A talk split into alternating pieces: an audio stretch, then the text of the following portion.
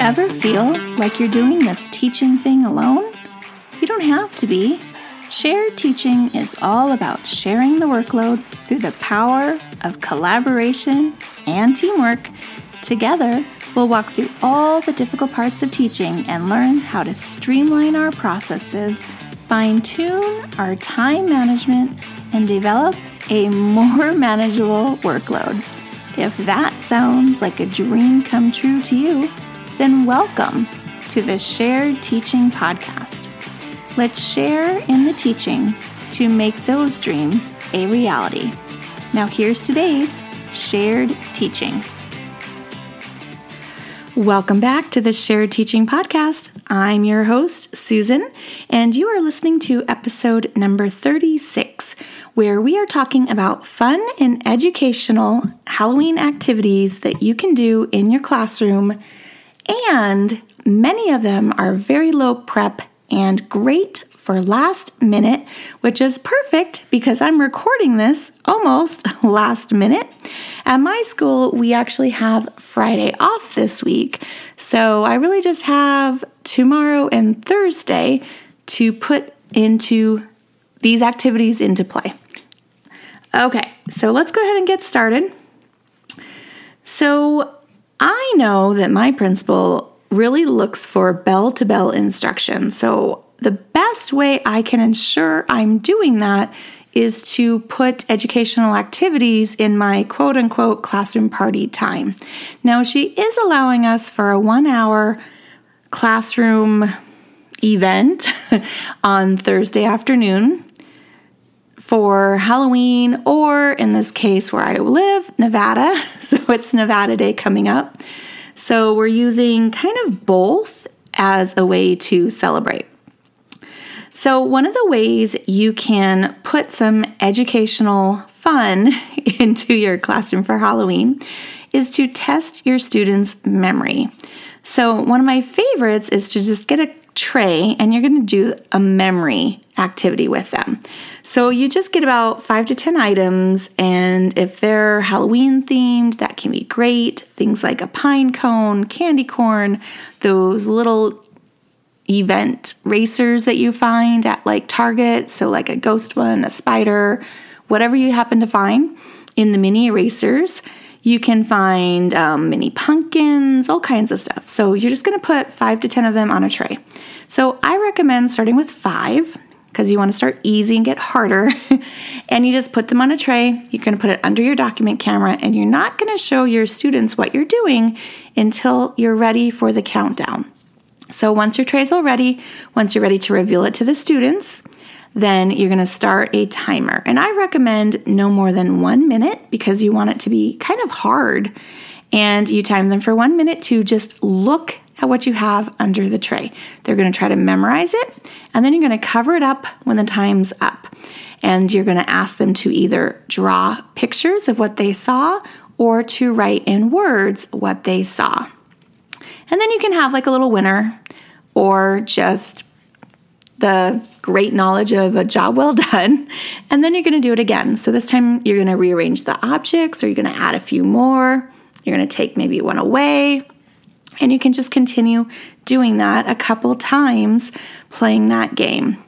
And the best thing is because you are not having the students touch the objects, this is a germ free activity perfect for our COVID times right now.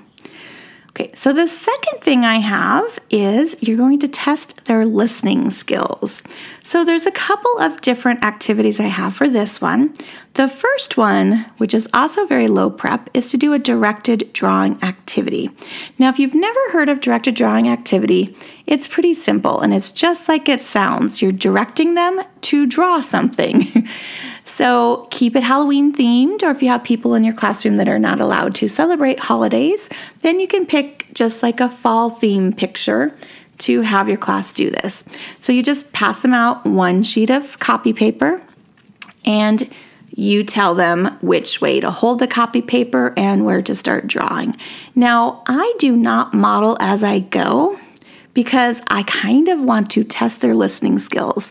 And I also think it's way more fun if they don't know what they're drawing and if they just have to listen and figure out where on the paper they're putting these shapes and objects that they're drawing. To me, that's the whole enjoyment of this. And they still turn out really good. And you have a whole variety of different ways the students have interpreted what you have said. So I find that turns out really cool. But you can also model as you go if that's your preference. There's really no wrong way here. But if you're going to test their listening skills, I like to keep it strictly listening and not have the students seeing what they're doing. So I'm not modeling it as I go. Okay, so, another way to test their listening skills is an old time favorite of mine. I used to do this so often in my first grade class, and my current second graders could really benefit from the extra practice on using their hundreds charts as well. So, this listening activity is to do a hidden picture hundreds chart. Okay, so it's also called a um, mystery picture so if you search hundreds chart mystery pictures on Teachers Pay Teachers, you're bound to find several ones that you can use. There's also some free ones. There's a lot of pumpkins and jack o' lanterns, which I try to steer away from because I don't want something specific Halloween ish. So I did find a freebie on there that was a spider, but I'm going to change the directions to it so for the spider activity that was free on TPT, she just had them, you just said the number, like 56, and then they find 56 and they color it black or whatever color it was. I like to challenge my students a little bit more because I'm assuming they should be able to find those numbers and recognize them. So now I'm testing them on place value. So I'm going to say, instead of color 56, I'm going to say this number has a six in the ones place and a five in the tens place. And then they have to think to themselves, oh, that's 56. And then they have to find it and color it, what color I tell them. So that's a really fun thing to do. And like I said, you can find a few freebies on Teachers Pay Teachers and do that. You can also just do it with straight recognizing the numbers. That's fine too. Just do whatever your class needs and where they are at. So that's always a fun one. And it's also a nice one to do throughout the school year because they do need that number recognition and the practice of finding the numbers, knowing the numbers go 10 more and 10 less on a hundreds chart. Actually, I guess it would be 10 less, 10 more, depending on how you're looking at it. So they need they really need that ability to manipulate their numbers, so to speak. And it really starts with that hundreds chart. Okay. So, the next way I have, so we've done they should test their memory skills, they can test their listening skills, and they can practice their spelling words. Of course, if you've been listening to my podcast, you know I had a whole series on spelling words. I think sight words for spelling words are super important because they should not only learn how to read them, but also spell them. And a lot of times we've sp- focused so much on them reading the sight words that we forget to have them learn how to spell them as well. So in my class, spelling words means spelling sight words. I have a whole program about it. You can go to my blog post and search literacy, and you'll see my series on spelling, and you can read all about it there. So, what my class would do for this activity is they have to have a headband. And you might have seen this game before. Years ago, it wasn't really a thing, but then some toy maker created into a board game. Or maybe it was a long, round a long time ago and I didn't see it. Either way, now I know that they actually have this in a store. So a student wears a stretchy headband and then they plop the flashcard inside their headband so their partner can see it, but because it's on their head, they can't see what they have. So you can do this two different ways. You can get the stretchy headbands at Dollar Tree, is my preference because usually it's cheaper there. You can also use pipe cleaners twisted together to make like a little headband. All you really need is something on their head that you can tuck the card inside.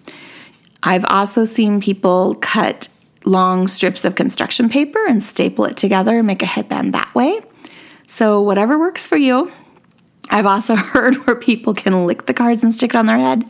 Would not recommend that because of the germs and everything. I wouldn't even go there. Besides, I tend to use paper flashcards. I don't think they would stick as well.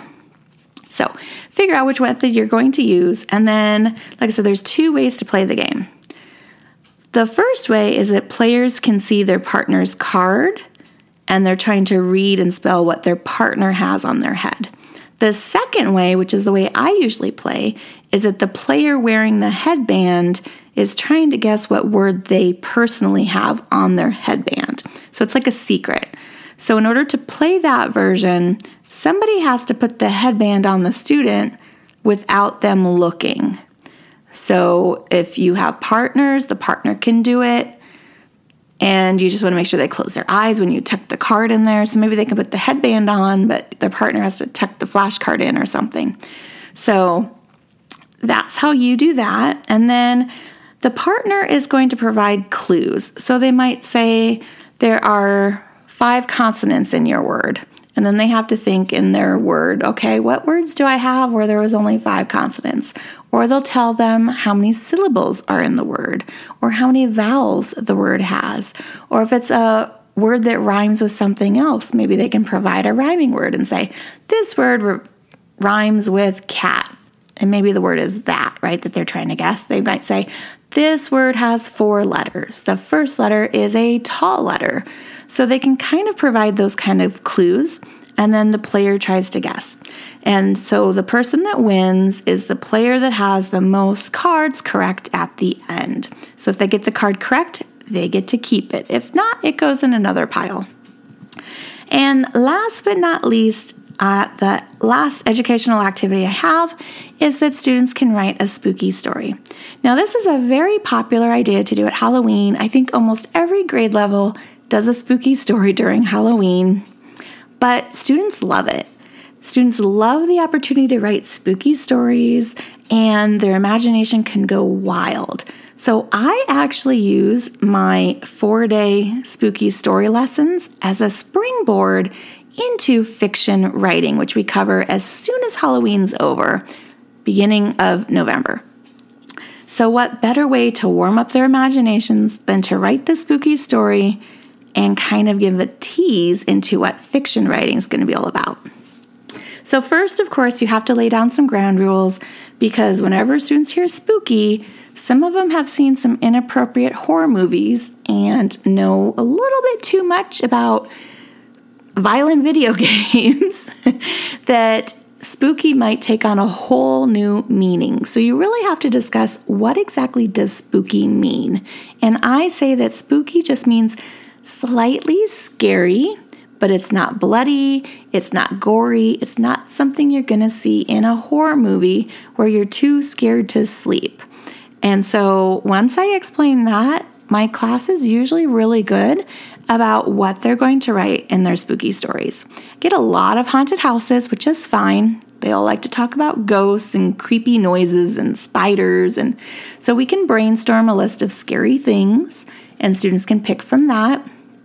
We can expand their horizons because normally you'll have everybody's writing about a spooky house, but it doesn't have to mean a spooky house. It could be something else. One of my classmates, um, not my classmates, one of my students came up with a carnival setting today in class. So that was really cool to kind of have something other than a spooky house.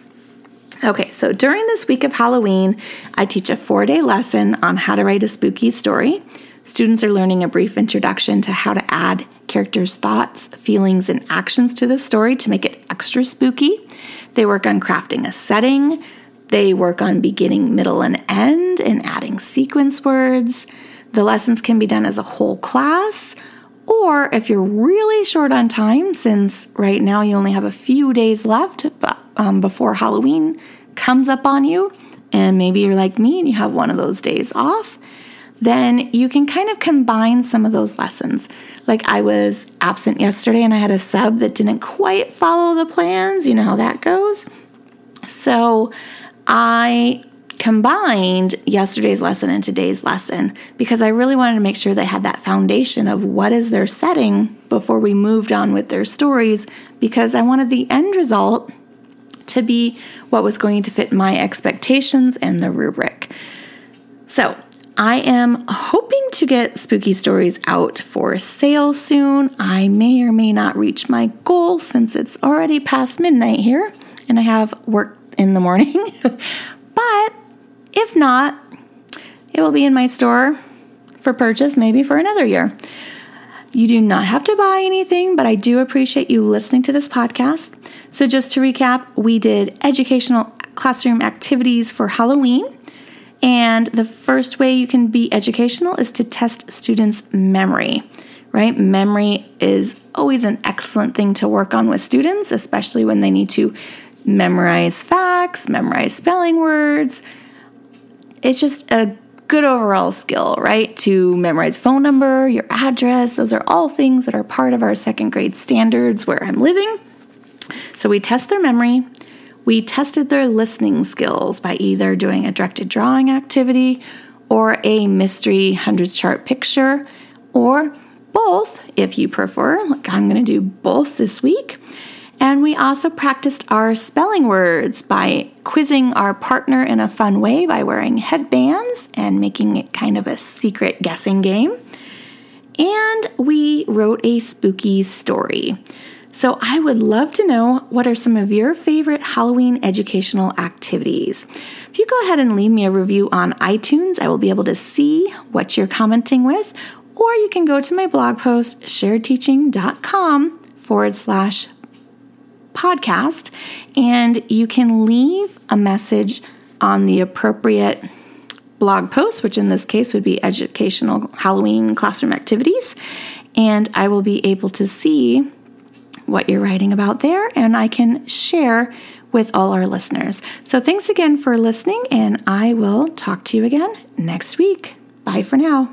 If you've loved this show, then join me in sharing the teaching, hitting that subscribe button, and leaving us a review on iTunes so we can be found by more teachers like you who are ready to start sharing the workload. I hope you've enjoyed this episode. Find new episodes each week on sharedteaching.com.